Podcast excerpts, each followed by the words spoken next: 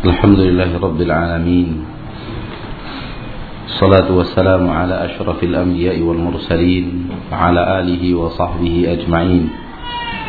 أشهد أن لا إله إلا الله وحده لا شريك له وأشهد أن محمدا عبده ورسوله صلى الله عليه وعلى آله وأصحابه ومن تبعهم بإحسان إلى يوم الدين وسلم تسليما مزيدا أما بعد. Wa akhwati fid din rahimani wa rahimakumullah. Di antara waktu-waktu kita yang paling berharga di permukaan bumi adalah ketika kita sedang sholat dan juga ketika kita sedang hadir di majelis ta'lim. Itulah waktu kita yang sangat berharga di antaranya. Terutama ketika kita lagi sholat oleh karena itu besar harapan saya agar kita kemudian berusaha untuk bisa konsentrasi lebih penuh dalam waktu-waktu itu. Berkata para ulama, carilah hatimu di tiga tempat.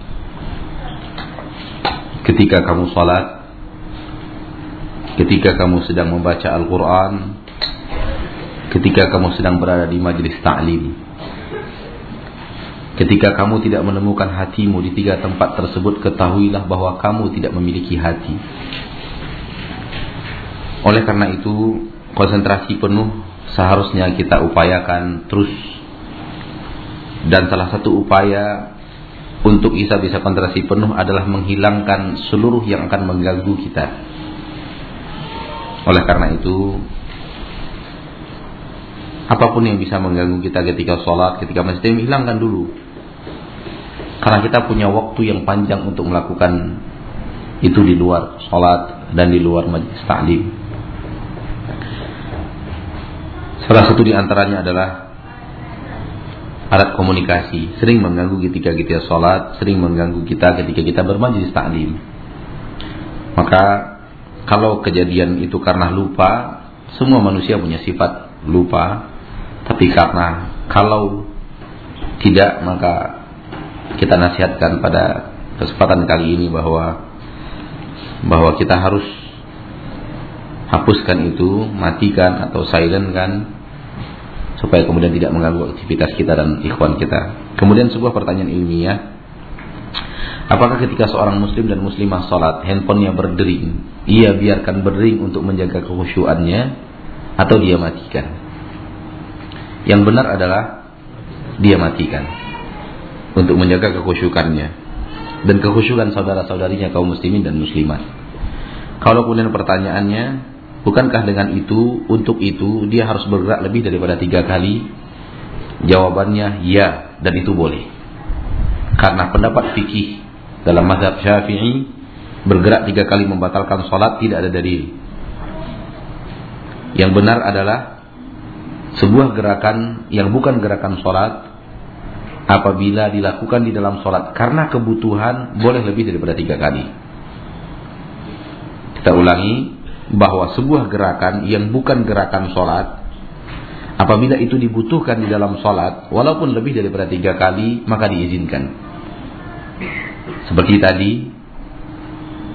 seperti orang kemudian air apa ingusnya meleleh, diambil tisu dia lap itu bahagian daripada kekhusyukannya. Kalau dibiarkan turun ke, ke turun terus ke mulut, malah kehilangan konsentrasi dia di dalam sholat. Belum lagi yang sebelahnya yang lihat gini-gini. Ya kan? Akhirnya mengganggu konsentrasi dia, mengganggu konsentrasi orang lain. Hanya karena tidak ingin bergerak lebih daripada tiga kali. Nabi Muhammad SAW pernah melangkah ke dinding supaya kambing lewat di belakang. Kemudian mundur lagi. Nabi Muhammad pernah naik ke, ke mimbar, turun lagi, itu dalam sholat. Sallallahu alaihi wasallam. Maka tidak apa-apa kemudian ambil, matikan. Taruh lagi. Ya, wallahu taala alam bisawab. Itu pendapat ilmiah. Adapun pertanyaan-pertanyaan pada malam hari ini pertama, Assalamualaikum Waalaikumsalam. Ada seorang bapak minta dibelikan habatus sauda minyak habatus sauda atau habatus sauda dan menanyakan berapa harganya. Lalu saya katakan harganya 25 ribu. Dan ketika saya belikan dia obat, ketika saya belikan, dia berikan saya uang 50 ribu. Ketika saya kembalikan 25 ribu lagi, dia katakan ambil saja sisanya. Bolehkah saya terima uang itu Ustadz? Jawabannya bagi-bagi dong.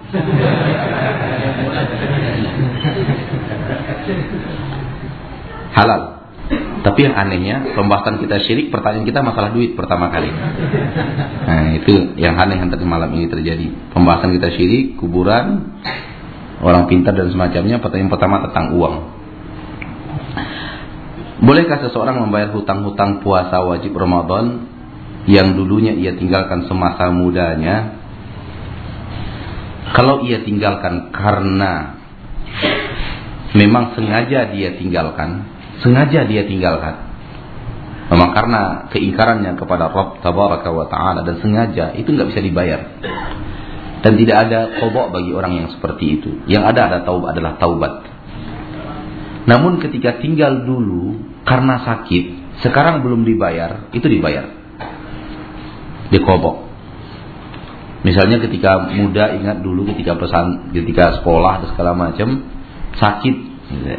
Kalau sakitnya sudah lama, boleh. Memang ketika dia tidak berpuasa karena sakit. Ya, pasti.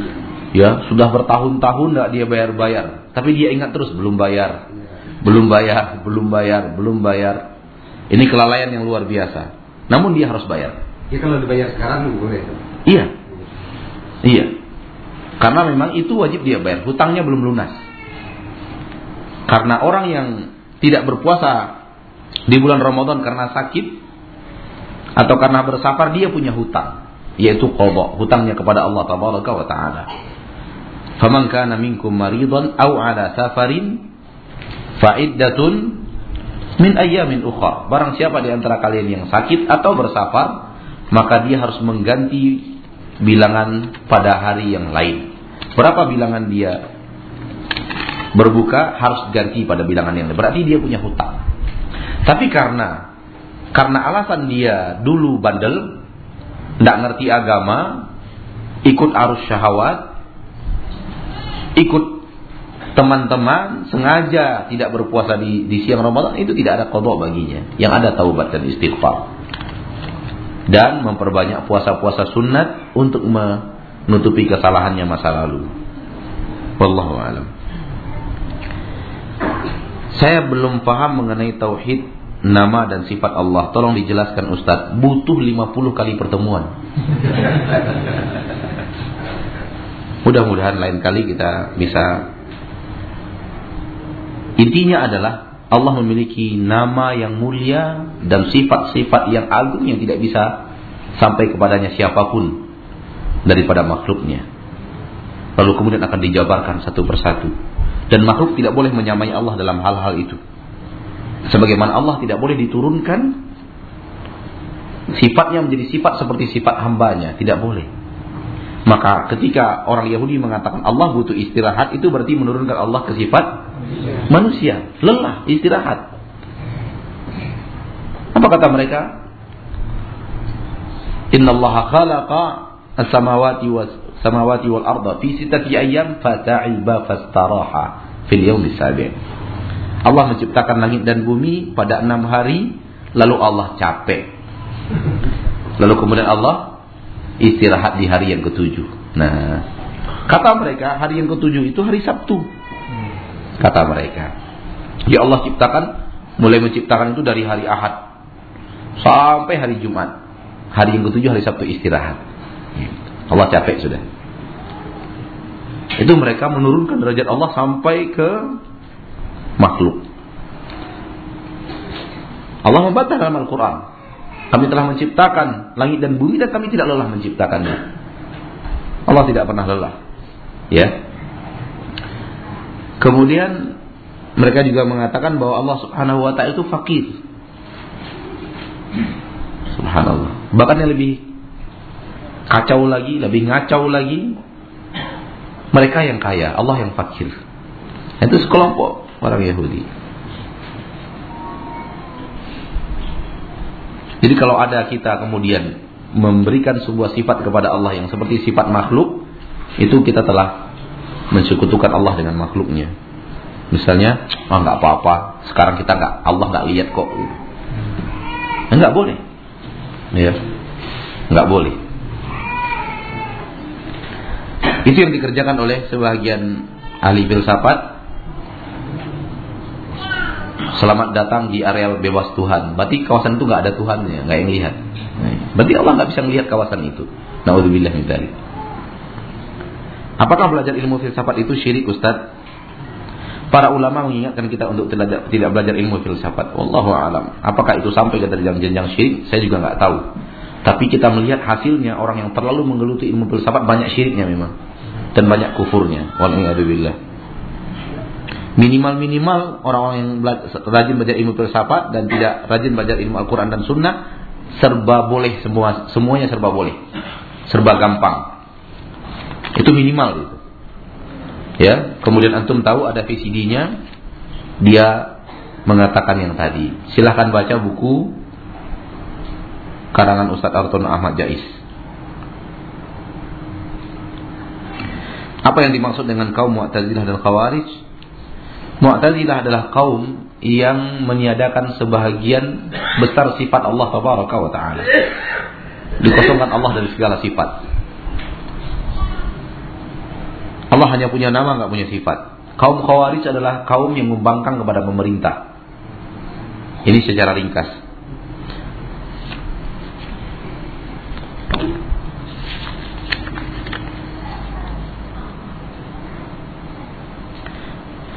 Kalau kita sholat berjamaah subuh ketika tahiyat sang imam duduknya tawarruk, duduknya tawarruk. Apakah kita duduk tawarruk? Apa boleh? Apakah atau kita duduknya adalah iftirash? Bagaimana sebagai makmum. Dalam hal-hal yang tidak gerakan sholat seperti ruku, sujud, ya tidak, makmum boleh tidak ber, tidak sama dengan dengan imam. Misalnya imam meletakkan tangannya di atas pusatnya, kita boleh meletakkan di atas? Tidak mesti pula di atas pusat. Kemudian imam ketika bertakbir tangannya terlalu ke belakang. Gak perlu pula makmum harus niru tangannya sampai ke belakang. Allahu alam saya meyakini ya, uh, hal seperti ini bahwa dalam hal-hal yang tidak ruku, tidak rukun, ruku, sujud, tahiyat dan semacam, makmum boleh menyelisihi menyelisihi imam Allahu alam. Walaupun kalau kemudian dia ikut tawaruk bersama imam karena dalil bahwa imam menjadikan imam untuk diikuti pun ada dalilnya syar'i. Ya wallahu alam. Alakul ikhtilaf yang tidak terlalu harus menjadi perseteruan dan membuat kita risih. Apakah duduk iftirash hanya berlaku sholat dua rakaat saja? Berlaku untuk sholat yang hanya satu kali salam. Berlaku untuk sholat yang hanya satu kali salam. Bisa saja witir kita langsung tiga kan? Itu berlaku duduk iftirash di situ. Atau berlaku untuk sholat yang dua kali salam di salam di dua kali tahiyat di tahiyat yang pertama. Berlaku untuk sholat yang dua kali tahiyat, namun di tahiyat letaknya di tahiyat yang pertama. Bagaimana kalau kita melakukan sholat witir tiga rakaat? Apakah kita duduk tawarruk atau duduk iftirash? Sudah terjawab, alhamdulillah.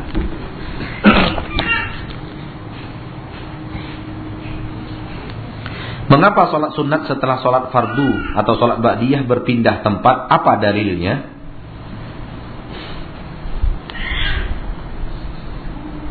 Tidak wajib, tidak harus berpindah tempat.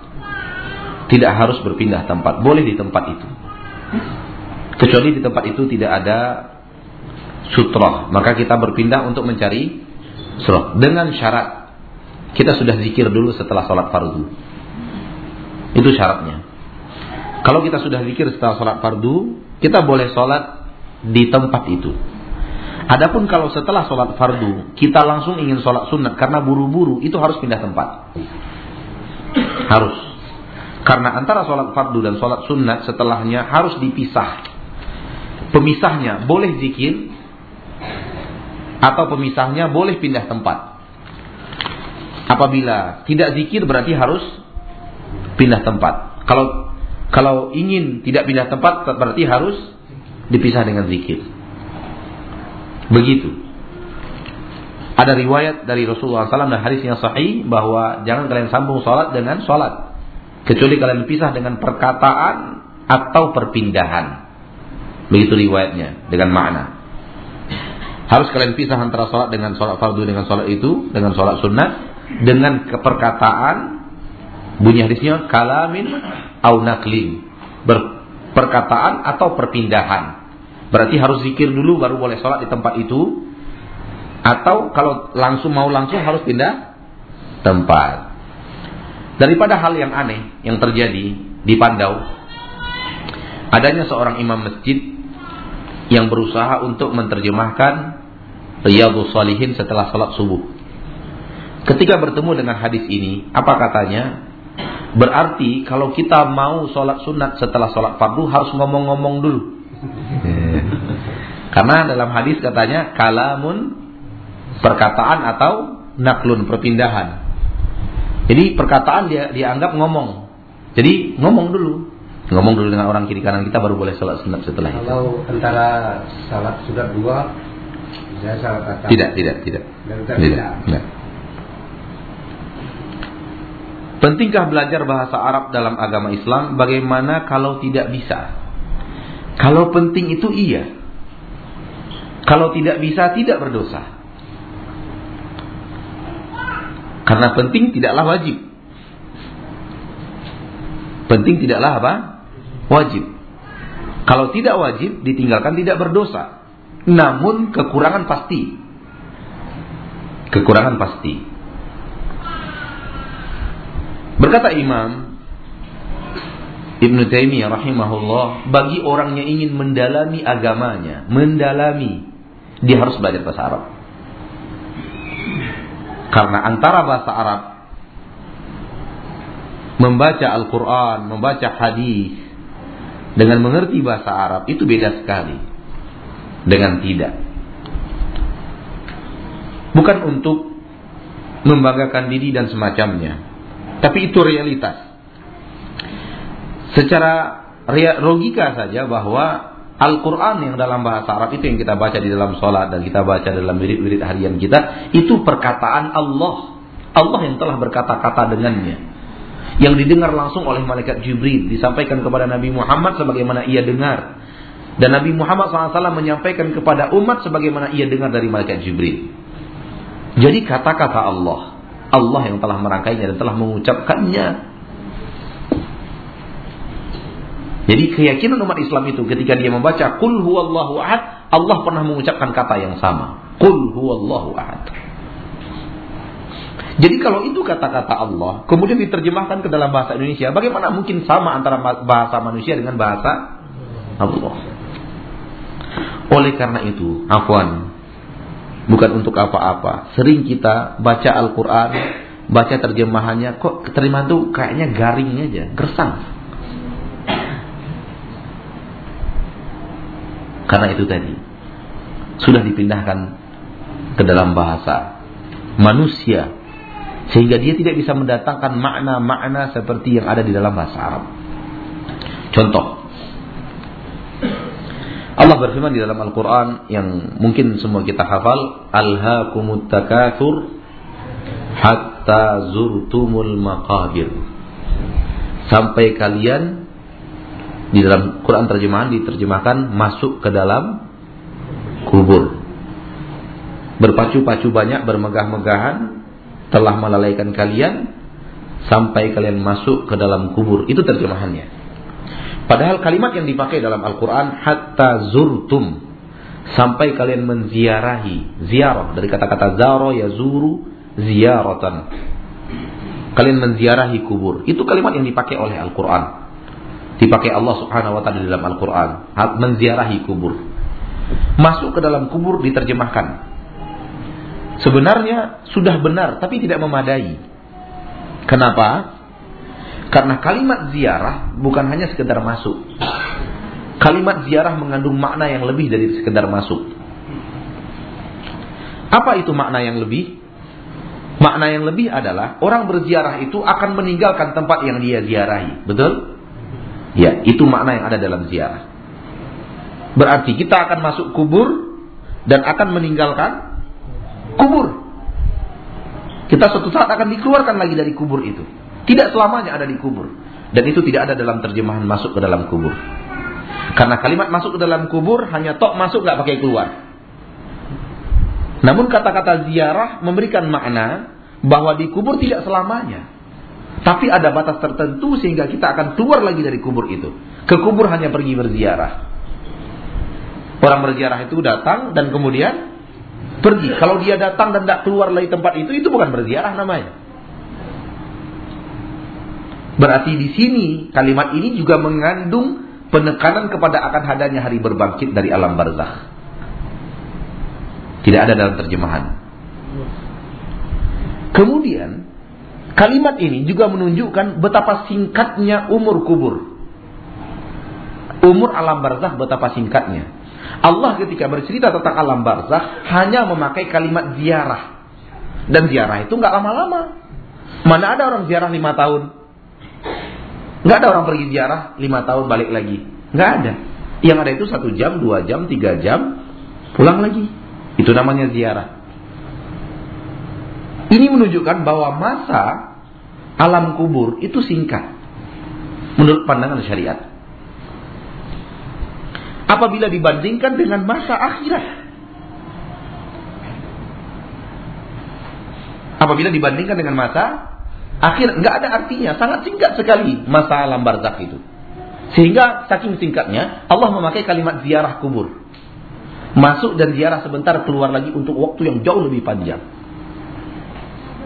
Ini ayat ini menunjukkan singkatnya alam barzakh dan panjangnya hari berbangkit. Padahal alam barzakh itu ayat ini sudah turun 14 abad yang lalu. Dan Rasulullah sudah masuk alam kubur, alam barzakh 14 abad yang lalu. Itu tetap dihitung ziarah saja baru.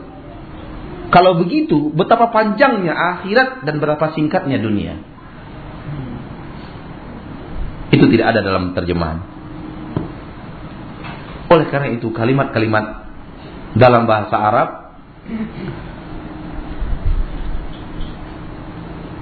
dalam Al-Quran Kenapa kemudian kita melihat adanya imam-imam, orang-orang yang mengerti bahasa Arab, baca Al-Fatihah mereka menangis? Baru Al-Fatihah. Sampai kepada iya karena abud wa iyyaka nasta'in. Mereka tidak bisa menahan air mata. Sentuhan-sentuhan Al-Qur'an, tekanan-tekanan Al-Qur'an tidak bisa diwakilkan oleh bahasa mana pun.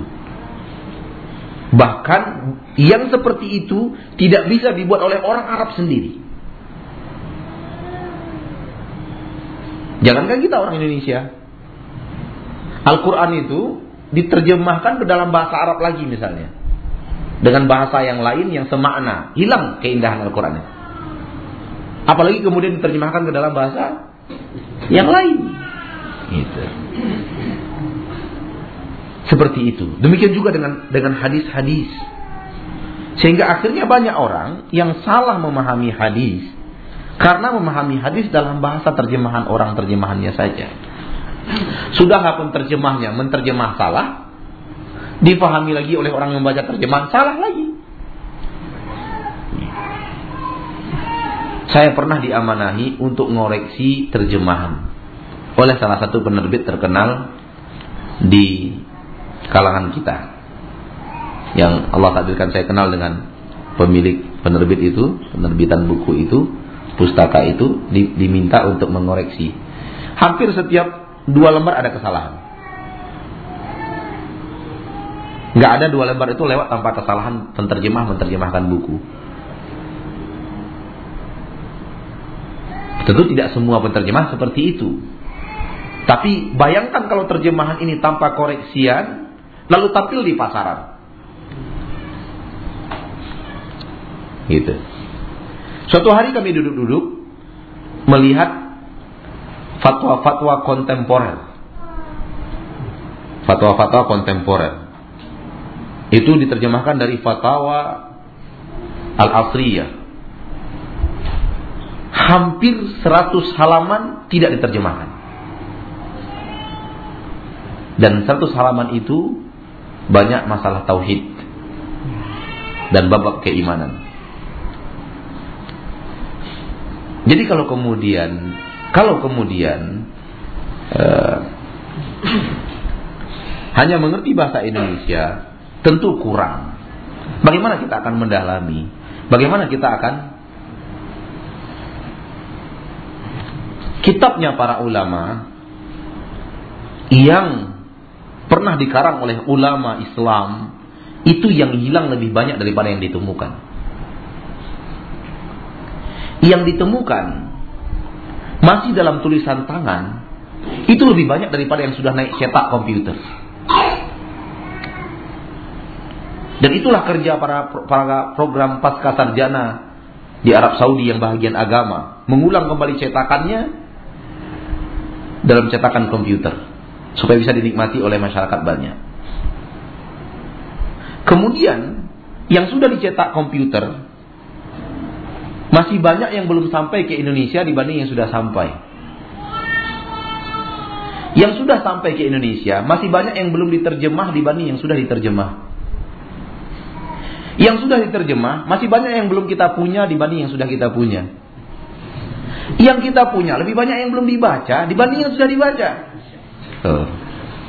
Mana lagi ilmu bahas begini? Oleh karena itu jangan sombong lah, ngandalkan ngandalkan buku terjemahan, sombong sok jadi alim gitu. Nggak layak. Yang sudah kita baca lebih banyak yang belum dihafal dibanding yang sudah dihafal. Nah, mana ilmu itu? Hilang. Kali ketika tidak dipertahankan bahasa Arab. Wah subhanallah. Bahasa Arab itu baru hilang belum lama ini. Dengan bukti orang-orang tua kita dulu faham bahasa Arab. Walaupun fahamnya sampainya hanya pasif. Bisa baca, mengerti, dan susah untuk mengucapkan. Itu menandakan bahwa para ulama kita dulu menebarkan syariat dalam bahasa Arab. Sehingga tulisan Indonesia Melayu terpengaruh oleh huruf Arab.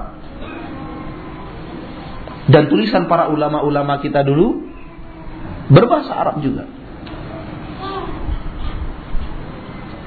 Itu menunjukkan bahwa bahasa Arab kunci kesuksesan seseorang kalau ingin dia benar-benar mendalami syariat Islam. Maka tidak akan ada orang ulama jadi ulama tidak pandai bahasa Arab itu tidak ada cerita. Nggak ada.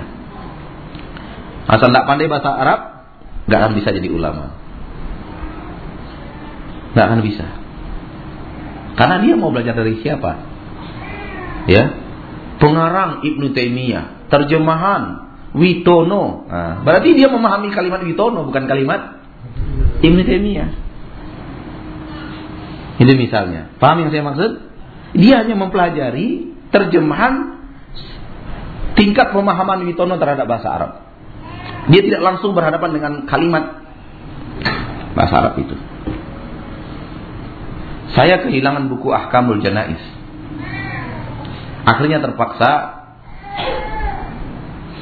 membaca dalam bahasa Indonesia terjemahannya. Etika apa? Adab mengurus apa? Jenazah. Alhamdulillah ketemu lagi baca lagi. Itu jauh sekali. Jadi begitu. Oleh karena itu eh, penting belajar bahasa itu penting, pastilah. Namun tidak sampai kepada jenjang wajib. Walau pentingnya itu penting, terutama bagi yang ingin serius belajar agama, mau tidak mau harus belajar bahasa Arab. Kalau sudah tua-tua gini Ustaz belajar bahasa Arab juga, saya katakan nggak usah lah.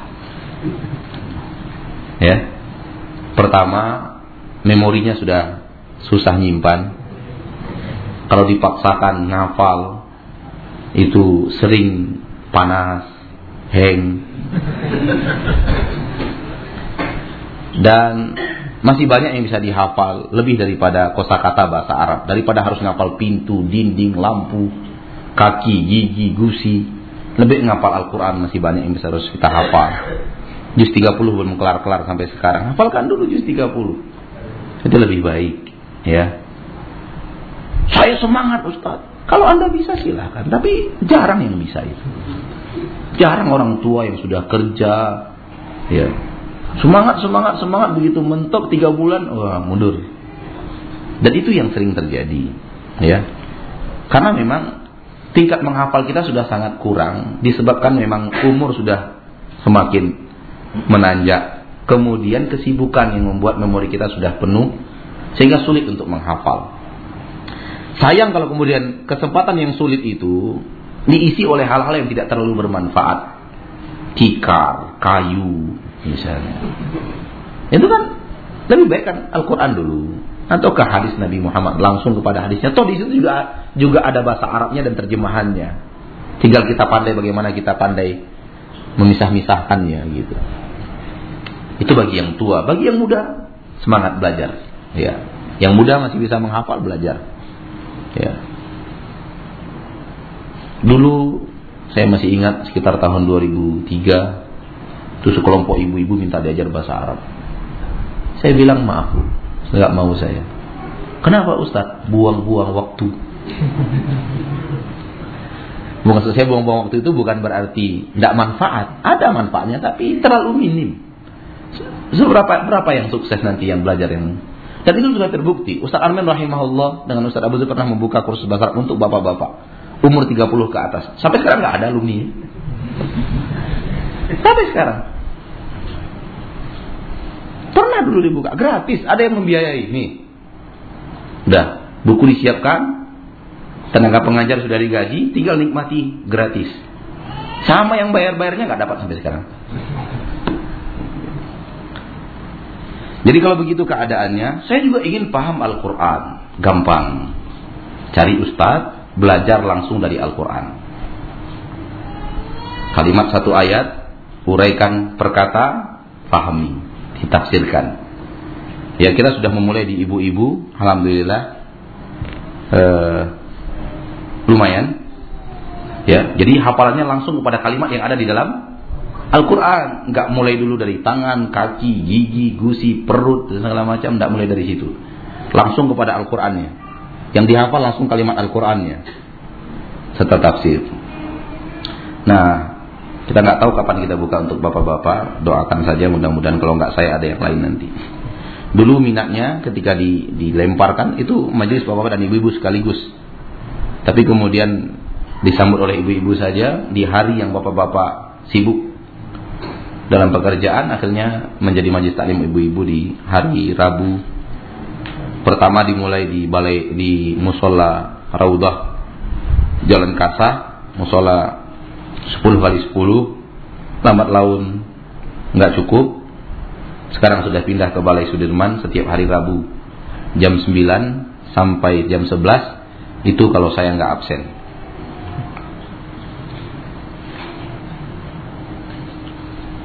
Bagaimana sikap kita ketika melihat plastik yang digantungkan di tempat makan, di mana itu tidak wajar dan kata orang bisa jadi, bisa jadi itu jimat. Kalau kata orang diem aja lah, nggak perlu usil, ya. Ada plastik gantung, udah biar aja, ya. Kecuali kalau orang yang pemilik rumah makan itu kita tahu, kenal. Tapi kalau kita nggak tahu entah apa entah apa ya biar aja lah. Masih banyak yang lain yang jelas-jelas maksiat perlu kita ingkari. Kenapa kok cari yang tidak jelas tidak jelas gitu? Ya kan? Kalau kemudian kemudian nampak terpajang tangkal-tangkalnya, di situ sih kita ngomong jelas nampak. Oleh karena itu akhifiddin. Di dalam hadis Nabi, man ro'a minkum mungkaron. Barang siapa ro'a melihat, bukan nebak-nebak, Ro'a melihat, dia melihat kemungkaran. Betul-betul melihat. Melihat itu dengan ke, dengan mata bukan dengan perasaan. Ini melihat pakai feeling. Ro'a, ro'a itu ro'yun, mata. Barang siapa melihat kemungkaran, berarti harus melihat, bukan feeling. Tuh, subhanallah. Hadis Nabi jelas. Barang siapa yang melihat di antara kalian kemungkaran, melihat falyughayyir. Di saat itu dia amar ma'ruf nahi munkar. Bukan dicari-cari. Yang dilihat, yang kita lihat saja belum bisa kita ingkari semuanya. Bagaimana kalau kemudian feeling masuk?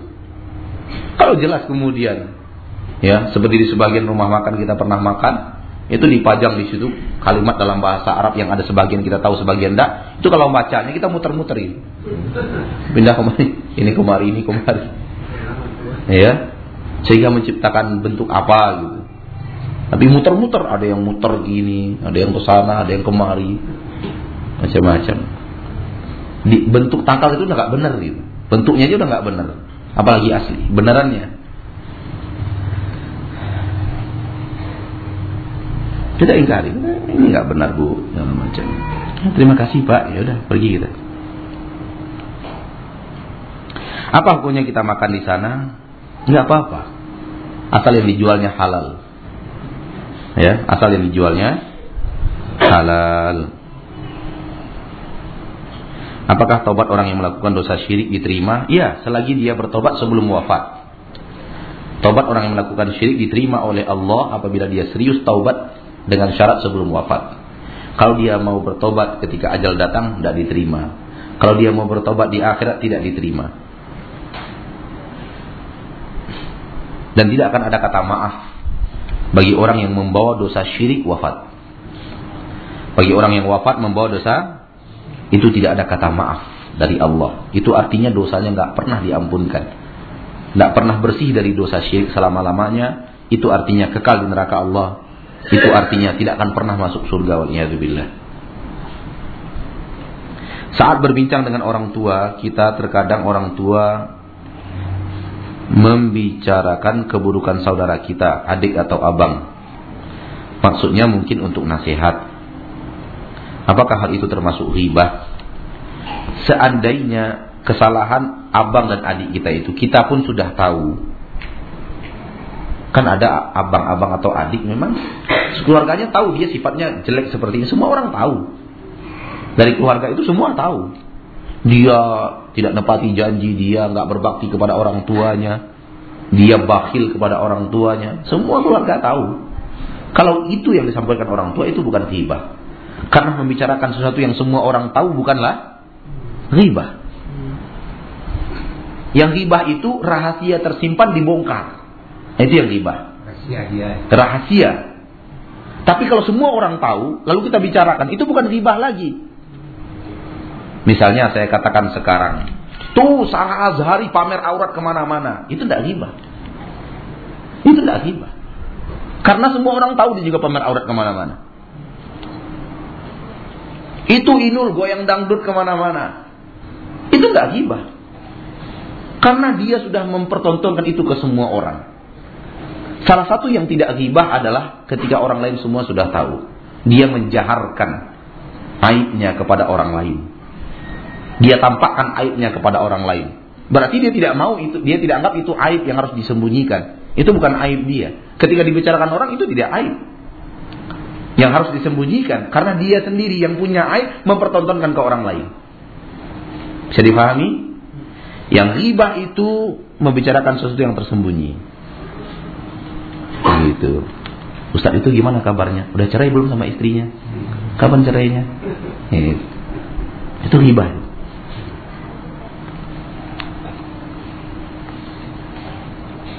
Dan setan pandai. Ketika ikhwan dan akhwat majelis taklim ditarik untuk di, di, diselamatkan, alhamdulillah, diselamatkan dari berusaha coba untuk menyelamatkan dia dari menghibahi manusia dalam entertain selebriti Setan masukkan gibahi ustaz. Setan pintar. Hukumnya sama, bahkan mungkin lebih dahsyat. Karena kalau kemudian seleb digibahi, ya simbol-simbol kefasikan. Tapi kalau kemudian para dai yang digibahi, itu akan menjatuhkan derajat sang dai tersebut. Maka akibatnya lebih berbahaya. Karena tidak seorang pun yang tidak memiliki aib. Garis bawahi ini dengan baik. Tidak seorang pun yang tidak memiliki aib. Kalau kemudian kita pantau-pantau, ketemu itu. Pantau. Wah, ini begini. Wah, Ustaz ini begini. Wah, Ustaz ini begini. Ketahuan ya. Oleh karena itu dilarang oleh agama Islam mencari-cari kesalahan.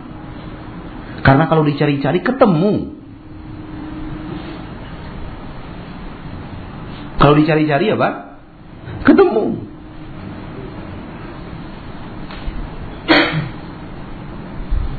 Dan biasanya orang yang suka cari-cari kesalahan orang, dia yang paling banyak buat kesalahan. Cuman setan butakan dia dari kesalahannya, sibuk ngurus kesalahan orang lain.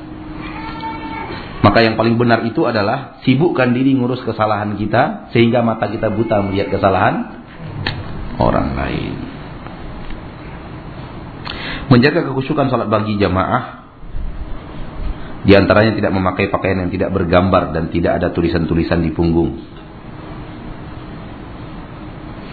Tanpa ada pertanyaan. Menjaga kekhusyukan sholat berjamaah di antaranya tidak memakai pakaian yang tidak bergambar dan tidak ada tulisan-tulisan di punggung. Tanpa pertanyaan. Iya, benar. Iya. Mengusap kepala dan telinga pada wudhu cukup sekali. Apakah tiga kali itu syar'i? Tidak. Yang syar'i yang benar adalah satu kali. Karena seluruh riwayat tentang detailnya wudhu tidak ada yang menerangkan kepala dan telinga itu tiga kali. Tapi secara global ada. Seperti Ibn Abbas mengatakan, Rasulullah SAW beruduk tiga kali tiga kali. Dua kali dua kali. Satu kali satu kali. Itu ada. Secara global. Tapi ketika masuk pembahasan detail wudhu, wudhunya Uthman radhiyallahu an, wudhunya Abu Hurairah, begini cara Rasulullah wudhu lalu diditilkan satu persatu, semuanya menunjukkan kepala dan telinga satu kali usap. Ini menunjukkan bahwa yang benar bahwa kepala dan telinga satu kali usap dalam satu kali pengambilan air. Begitu semua dicontohkan oleh para sahabat dalam detailnya wudhu Rasulullah Sallallahu Alaihi Wasallam.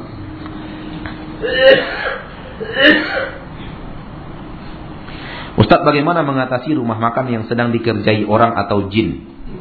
Hmm, tahu dari mana? Pertanyaan pertama tahu dari mana dulu dikerjai orang? Gitu. Karena sepi. Feeling lagi.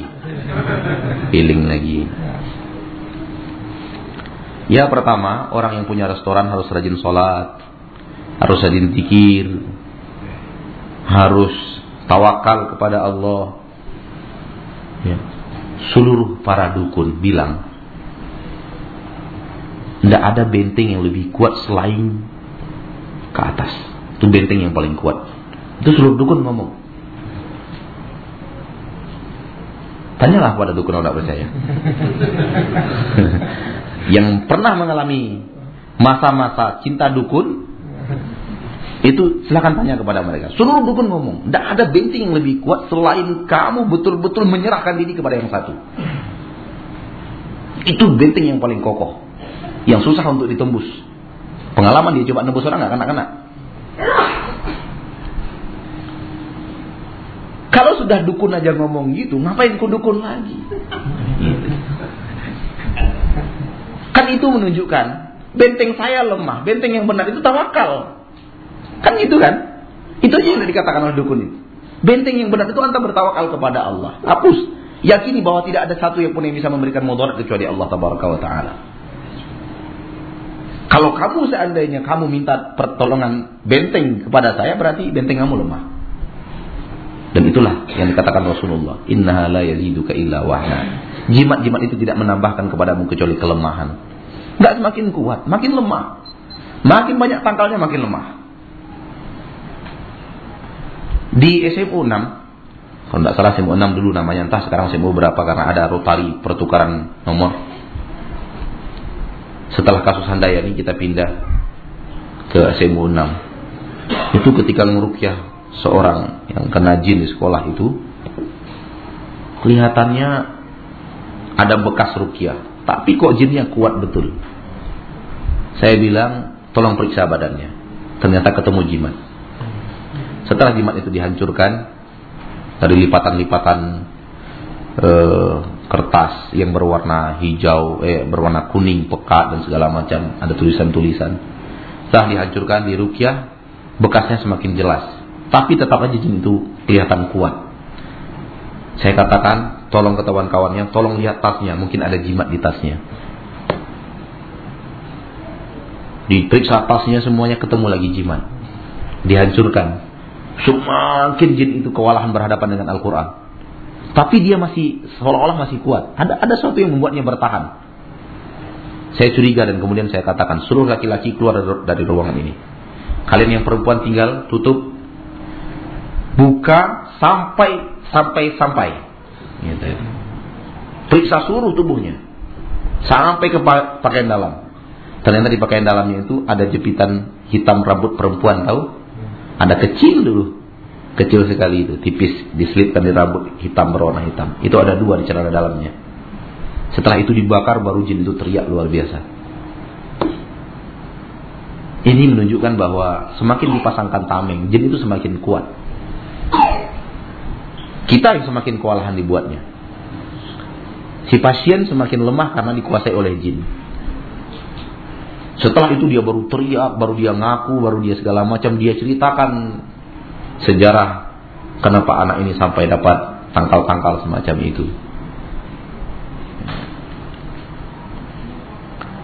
Jadi serahkan diri kepada Allah Taala ya memulai suatu usaha dengan ketika menutup toko di pagi di malam hari baca bismillah ya karena jin Syaitan tidak bisa masuk ke sebuah rumah dan tempat yang ditutup dengan baca bismillah.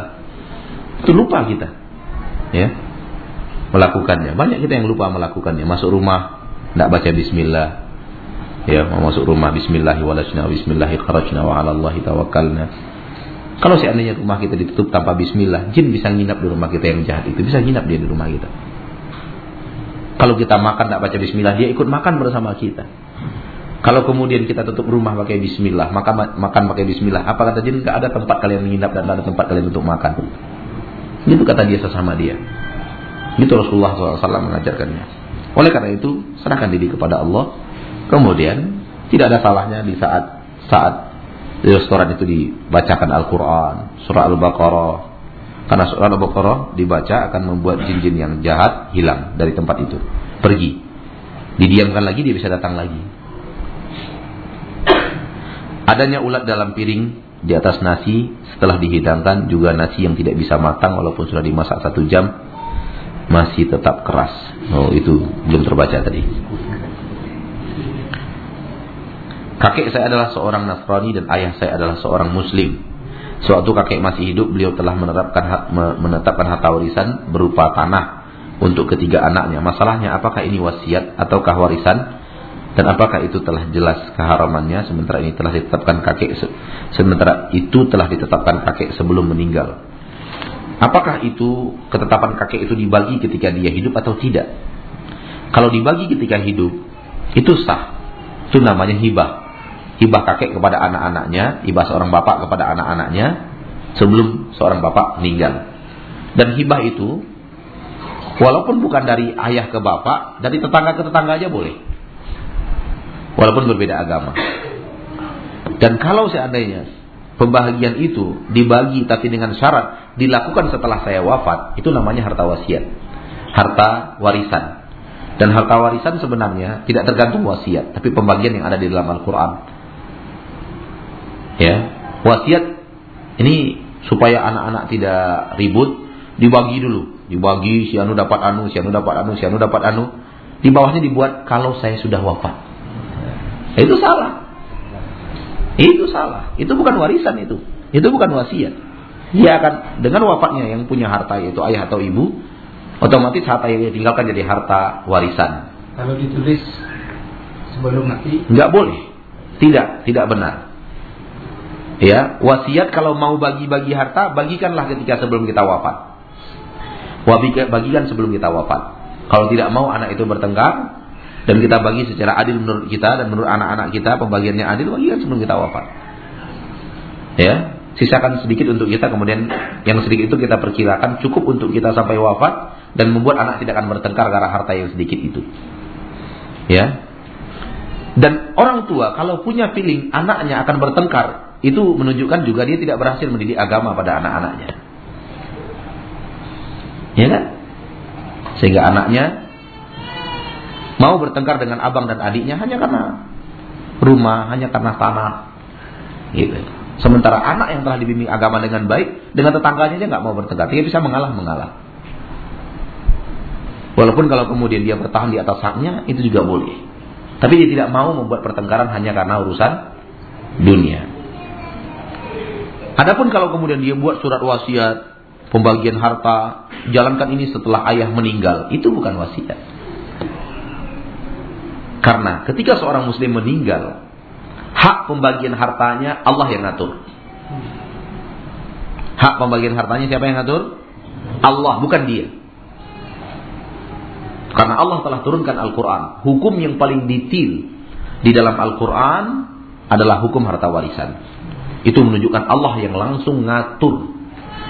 Saking Allah pedulinya tentang mengatur harta warisan, pengaturan harta warisan itu tidak diserahkan kepada Nabi Muhammad Sallallahu Alaihi Wasallam. Padahal masalah sholat diserahkan kepada Nabi Muhammad.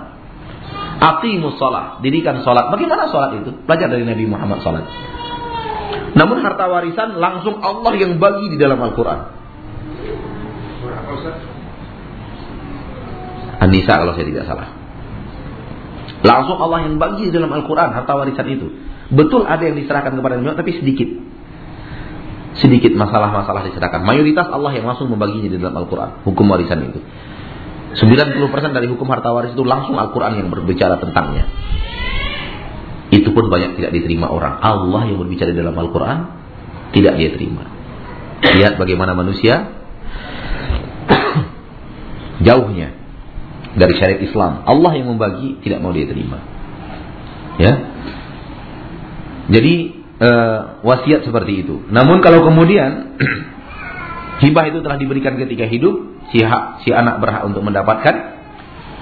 Dan kalau toh pun itu adalah warisan, setelah kakek meninggal baru harta itu dibagi, itu juga warisan dan ilmu saya ada khilaf dalam masalah ini apakah si anak muslim berhak menerima warisan dari ayahnya yang tidak muslim.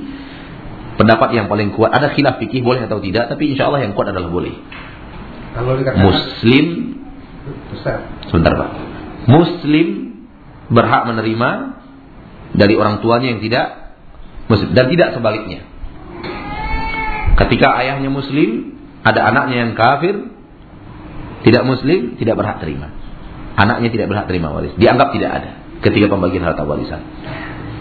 Wallahu taala Kalau sekiranya misalnya katanya oh, saya bagi sekarang, tapi kalau saya mati baru diambil. Itu dia tuh. Itu yang bagi setelah wafat tuh. Nah, tidak boleh. Tidak boleh. Wallahu taala alam. Sampai di sini pertemuan kita. Mohon maaf atas pertanyaan yang belum terjawab. Sallallahu wasallam Nabi Muhammad. Subhanakallahumma wa bihamdik.